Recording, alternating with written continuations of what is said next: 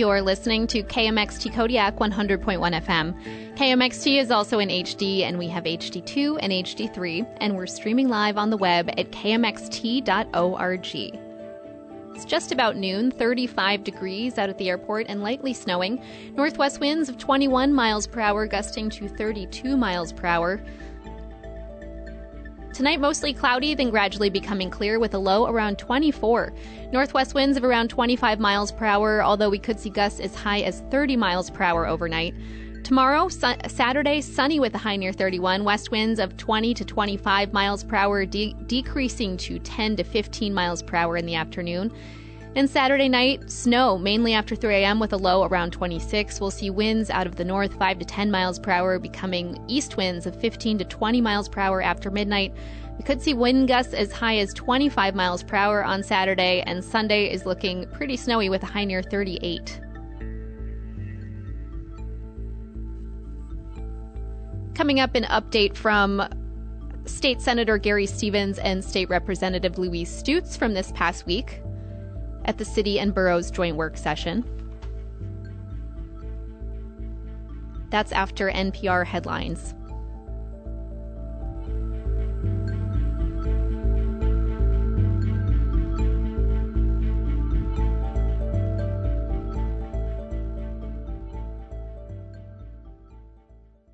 Live from NPR News in Washington, I'm Lakshmi Singh. The U.S. Treasury Department is designating a Russian paramilitary organization known as the Wagner Group a transnational criminal organization. The White House says Wagner poses a threat on multiple continents, and U.S. intelligence indicates that Wagner is even becoming a rival power center to the Russian military and other Russian ministries. National Security Council spokesman John Kirby shared two images that showed Wagner served as a go between for an arms shipment from North Korea to Russia's military in Ukraine. This imagery shows that on November 18th, five Russian rail cars traveled from Russia to North Korea. On the next day, November 19th, North Korea loaded those rail cars, with, rail cars with shipping containers, and the train returned to Russia. Now, while we assess that the amount of material delivered to Wagner has not changed battlefield dynamics in Ukraine, we do expect that it will continue to receive North Korean weapon systems. Kirby says additional sanctions against the Wagner Group will be announced next week. Meanwhile, defense leaders of NATO countries have ended their meeting at Ramstein Air Base in Germany without agreeing on whether to provide Ukraine with modern tanks from Germany. Russia says expanded Western military aid to Ukraine could lead to a conflict between Russia and the NATO alliance.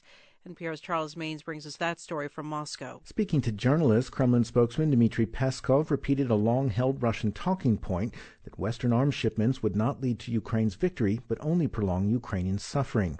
Peskov also warned the West's deepening involvement risked what he called an upward spiral towards direct conflict between Russian and NATO forces. Ukraine has pleaded for increasingly sophisticated Western weapons, such as German and American tanks, to drive Russian forces from its territory. Meanwhile, the U.S. and its European allies have hotly debated how to strike a balance between providing military support for Ukraine and limiting Kiev's access to weapons that could overly antagonize the Kremlin. Charles Maynes, NPR News, Moscow. Attorney General Merrick Garland says the Justice Department is committed to working with local officials to address the deadly fentanyl epidemic. NPR's Carrie Johnson reports on Garland's remarks to the U.S. Conference of Mayors. The Attorney General says six of ten fentanyl laced pills the federal government seized last year contained a potentially deadly dose. He says many people don't even know they're taking fentanyl. Too many lives have been lost to drug poisoning and overdose.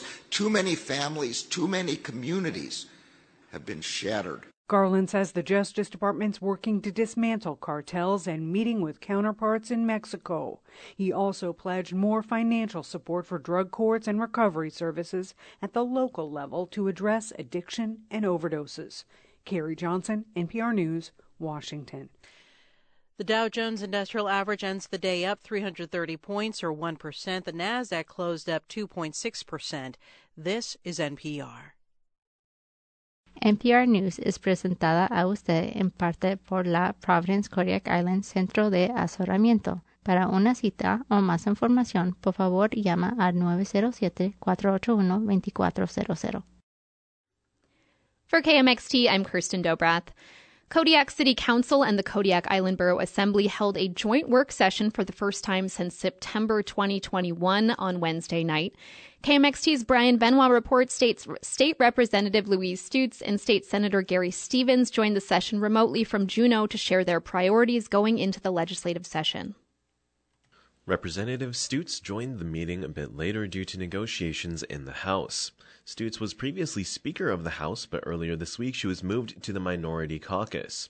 Stutes says while she's now in a smaller position, her history of networking should protect her constituents' interests. Don't worry about where I have ended up at this point because over the years that I've been here, I have made some very, very good um, relationships with some of the, um, not only House members, but some of the senators. She says her plan is to work with other moderates as well as Senator Stevens to ensure Kodiak remains a priority. I'm not too concerned at this point what kind of title I have or don't have. My concern is making sure that our communities are taken care of.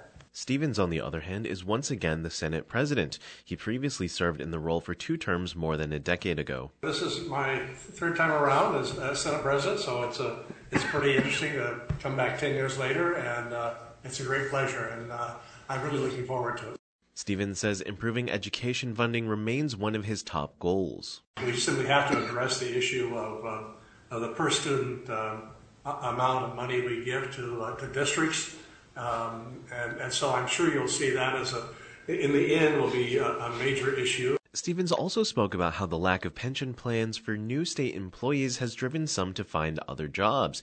Teachers, fire crews, police, and even food stamp administrator positions have been difficult for the state to fill.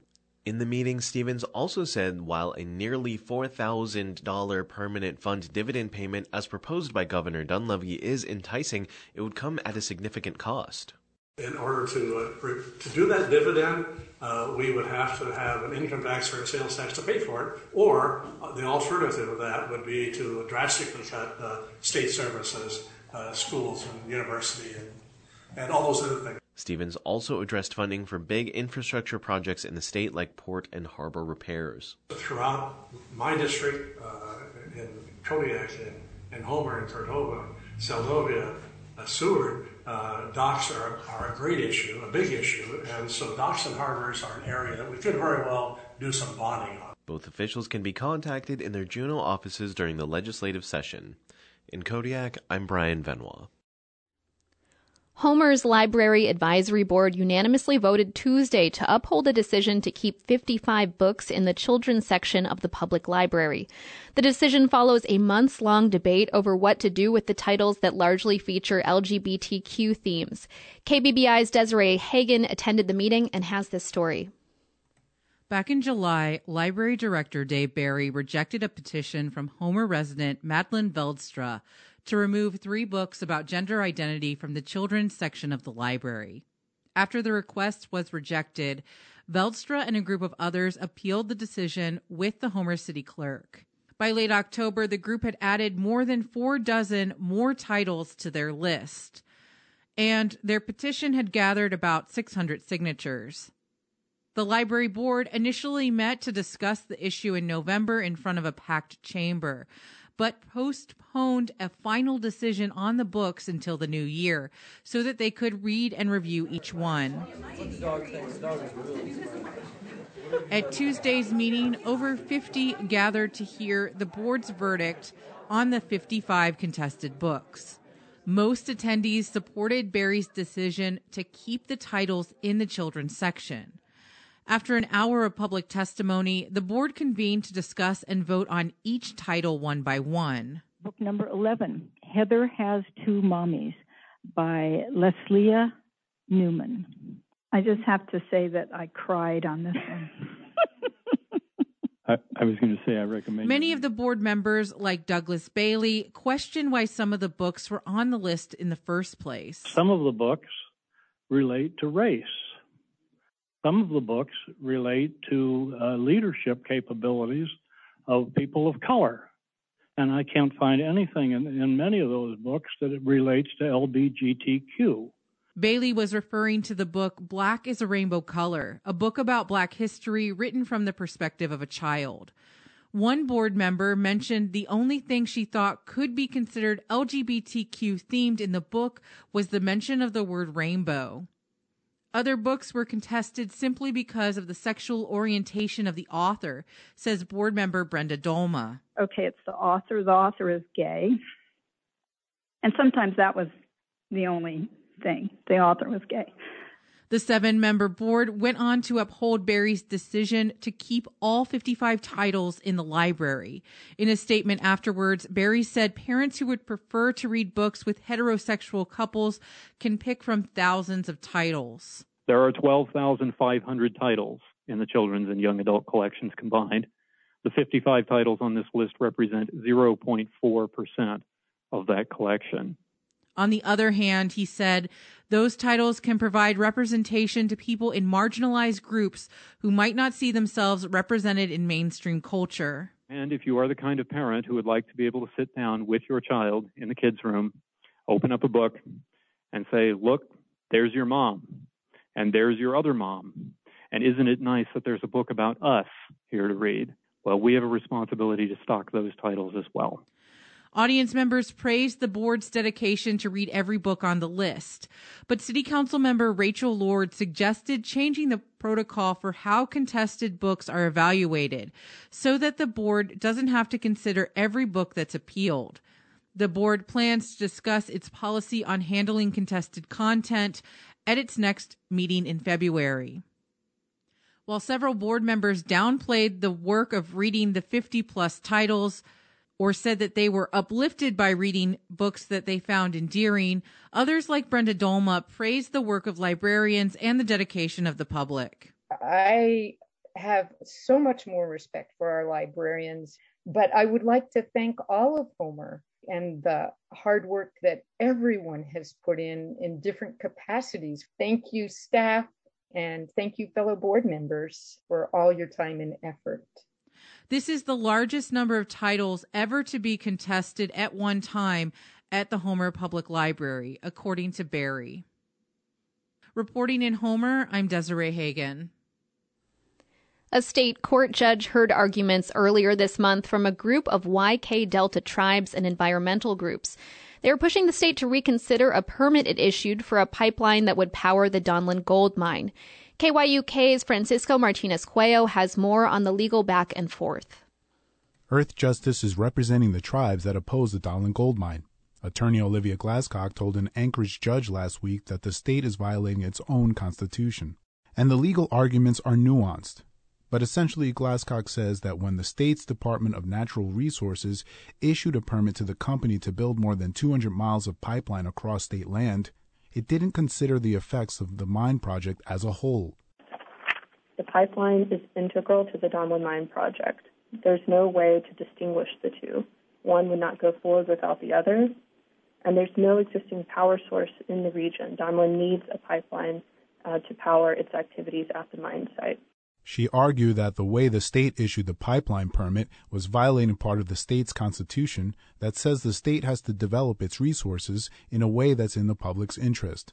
Superior Court Judge Adolf Zeman challenged that argument.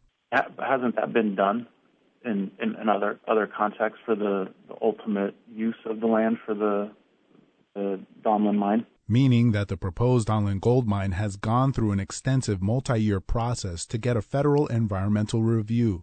Zeman asked Glasscock if the public's best interest had been considered during that process, and she said it hasn't. That process is not designed um, to make a determination about what is in the public interest for Alaska. Glasscock argued that in order to consider Alaskans' public interest in this case, the state has to consider whether it should use public lands where the pipeline would go to support projects happening on private lands where the mine would go. Other lawyers push back against that idea.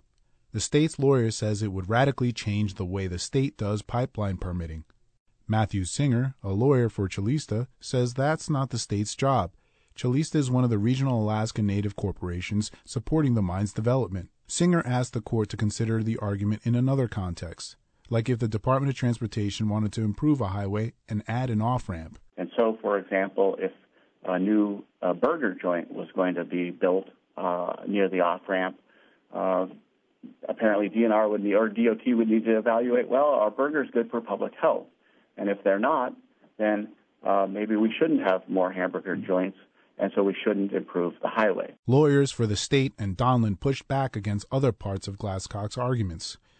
They say the group she represents don't actually have the standing to appeal the state's permitting decision. They say the state analysts who consider pipeline permits aren't qualified to consider other parts of the project, like mining and ore processing facilities. And they argue that the project has been reviewed extensively at the state and federal level and doesn't need this particular review to make it safer. Arguments like this have been coming up for years. The Donlin project is polarizing, especially on the YK Delta, where two regional Alaska Native corporations are working together to develop it, and several Alaska tribes oppose it. Most of the mine's detractors focus on the potential environmental impacts of putting what would be one of the world's largest gold mines on a tributary of the Kuskokwim River, the biggest source of subsistence food for people on the YK Delta. Supporters say it is an economic boost the region needs badly, that it will bring jobs and lower energy costs. It's not clear when Judge Zeman will put out a final decision on the case. He said he'd do it as soon as he could. But there are other pending cases against the mine and its permits. In Bethel, I'm Francisco Martinez Cuello. And it's been a winter for the record books when it comes to holiday travel. Snow, ice, and scheduling issues have snarled flights, stranding passengers for days or weeks. Alaska has largely been spared from the airline crisis, aside from the usual weather related issues that hold up flights from time to time. But here in Alaska, the problems are on the water. As KRBD's Eric Stone reports, the Alaska Marine Highway System's decision to pull the Matanuska out of service has left some travelers stuck abroad. Mary Lynn Dahl and her husband Jim love to ski in Smithers, British Columbia. In total, I, I figured it out. We've done it over 160 round or 160 trips. So we've been doing it for about 20 years. The Ketchikan couple usually spends two to three weeks at their cabin in Smithers. After all, it's no small feat to get there. It's about four hours of driving through northern BC in the middle of the winter, and that's after a seven hour ferry from Ketchikan to Prince Rupert. But it's always been worth it. All nine of the Dahl's grandkids learned to ski in Smithers, plus a half dozen of their Ketchikan friends. This year, Mary Lynn says the Dahls planned a longer trip. They'd stay about two months since the Marine Highway System wasn't running any ferries in January. In order to come down for Christmas to meet with our friends and our family who drives up from Seattle.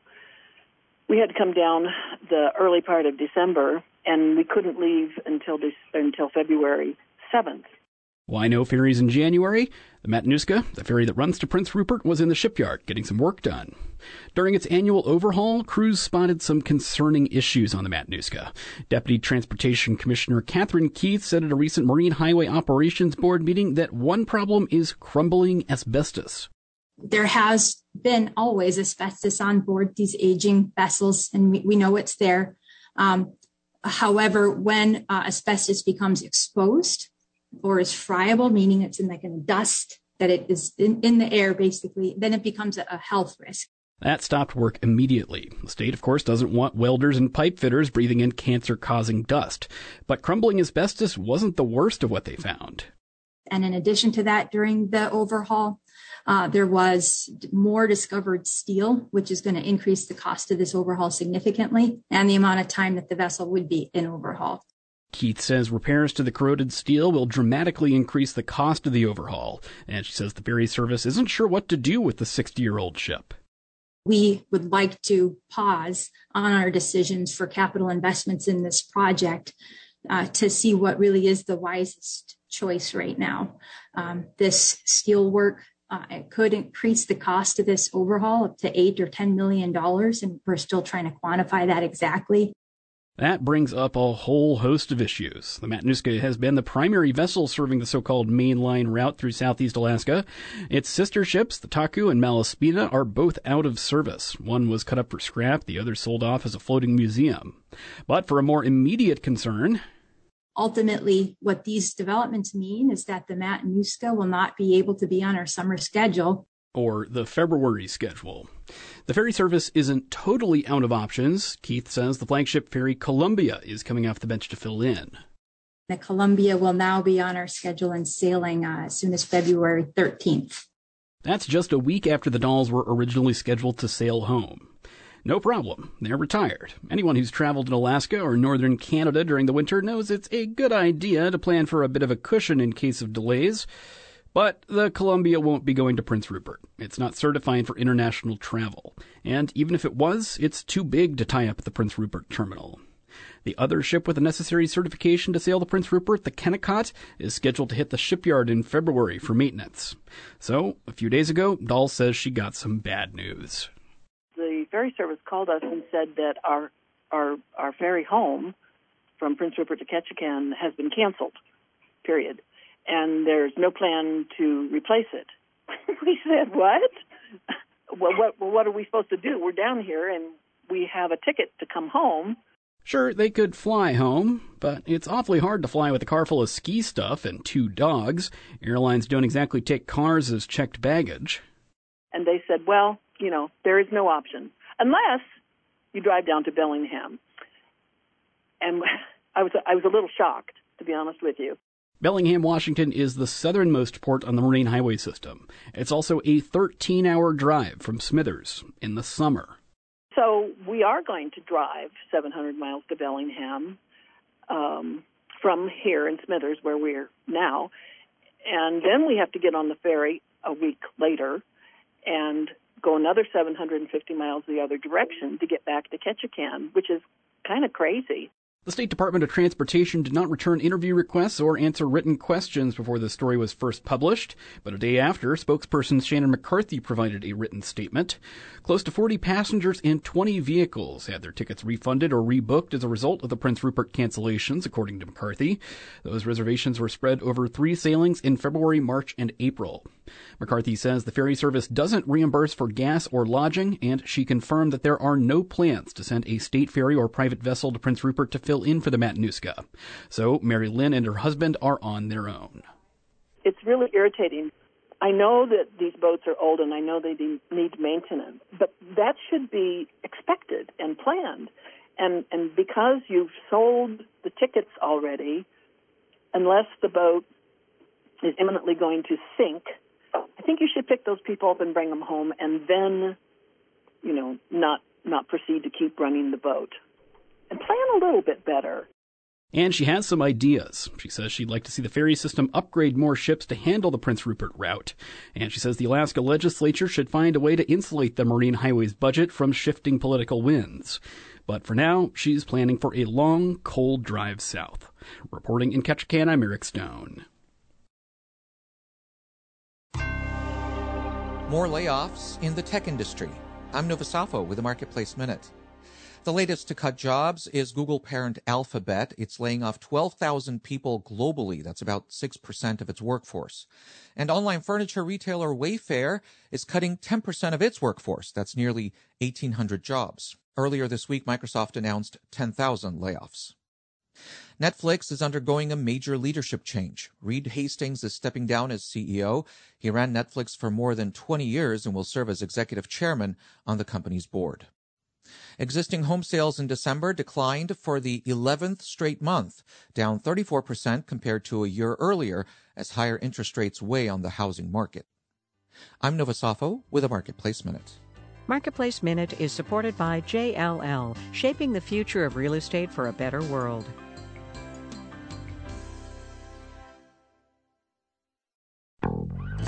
Hello, Kodiak, and welcome to the January 20th edition of Island Byways. I'm Pam Foreman. It's sure easy to let yourself get a little glum with the gray skies of late, but those gray, drippy days are perfect for a walk in the woods. Our moss covered spruce forests are almost mystical, and I always find something new to admire or to photograph. Sometimes wandering through our forests can bring you to the ocean's edge, where you might hear the sound of long tailed ducks, even before you see them. They have a distinctive sound that carries a long way over the water. Long tailed ducks hang out in fairly large groups. You can often spot a group of them not too far from shore. I recommend taking a closer look at them through binoculars, though. It's a beautiful little duck. At a glance, you'll think they are black and white, but at a closer look, you'll see that the males have a black and brown back, white flanks, and a pale gray, almost white mask. The bill is black with a dark pink or coral colored bar across the middle, and of course, a very long tail. The females don't have the long tail or the pink on the bill. I think it's always worth taking a pair of binoculars with you on your walks this time of year. There are lots of ducks just offshore that you won't be able to identify without a closer look. If you don't want to carry the added weight or bulk of binoculars on your hike, think about getting a monocular instead. They aren't too expensive, they're very lightweight, and they take up far less room in your pocket than binoculars do. A monocular won't give you the wide field of view that binoculars do, but it will bring things in for a closer look, and that's the whole idea. Wherever you choose to wander these days, keep your eyes and ears open. You never know what wonders you might come across, no matter what the weather. And that's it for Island Byways this week. Have fun and stay safe out there. Thanks for listening.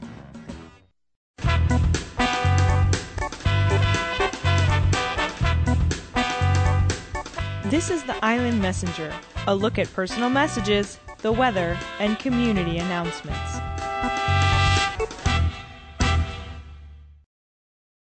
Alaska Aerospace announces that access to Fossil Beach is now open. They'd like to thank everyone for their patience while they cleaned the area near Fossil Beach. Thanks, Pam. A few other announcements for today. Uh, looking at some of the ones coming up on us. Mid Short will be holding a gardening workshop on Friday, January 20th. That's today. That's 4 p.m. to 5 p.m. in the library multi-purpose room. She will be teaching about growing onions, leeks, and shallots from seed. The workshop is free and open to the public. And the Kodiak Hospital Auxiliary will be holding their next monthly meeting this Saturday, January 21st. That's tomorrow from 10 a.m. until 11:30 a.m. in the Pyramid Room at Providence Kodiak Island Medical Center. All are welcome for that. And a reminder that the Kodiak City Council will hold a work session on January 24th. That's at 7:30. They'll also be holding a regular meeting on January 26th. That's also at 7:30. The meeting is open to the public. Public members are encouraged to tune in right here at KMXT. The meeting will be web streamed and the web streaming link and other pa- other meeting packets are available online at the city's website. For those who wish to request printed meeting materials or have questions regarding the meeting, please contact the clerk's office that number is 486 8636. And the Kodiak Refuge is hosting a nature journaling night for free free for adults, teens, and youth. Stop by any time between 4 and 6 p.m. on Thursday, January 26th. That's it for now. ¿Tiene curiosidad sobre el desarrollo de su hijo? El programa de aprendizaje infantil de Cana, Head Start de Rural Cap y el Distrito Escolar de Kodiak Island Borough están ofreciendo una evaluación basada en el juego, sin costo, para niños recién nacidos hasta los 5 años, el 4 de febrero de 10 a.m. a 2 p.m. en la escuela primaria East. Puedes programar una cita llamando al 907-486-7574. Se prefieren citas, pero se aceptarán visitas sin previo aviso. Listen for the Island Messenger here on Public Radio KMXT three times a day, Monday through Friday at 9 a.m., during the midday report at 1220, and in the evening at 7 o'clock. If you have a community announcement or personal message, including lost and found items or pets, you can call KMXT at 486 3181. Fax us at 486 2733 or email psa at kmxt.org.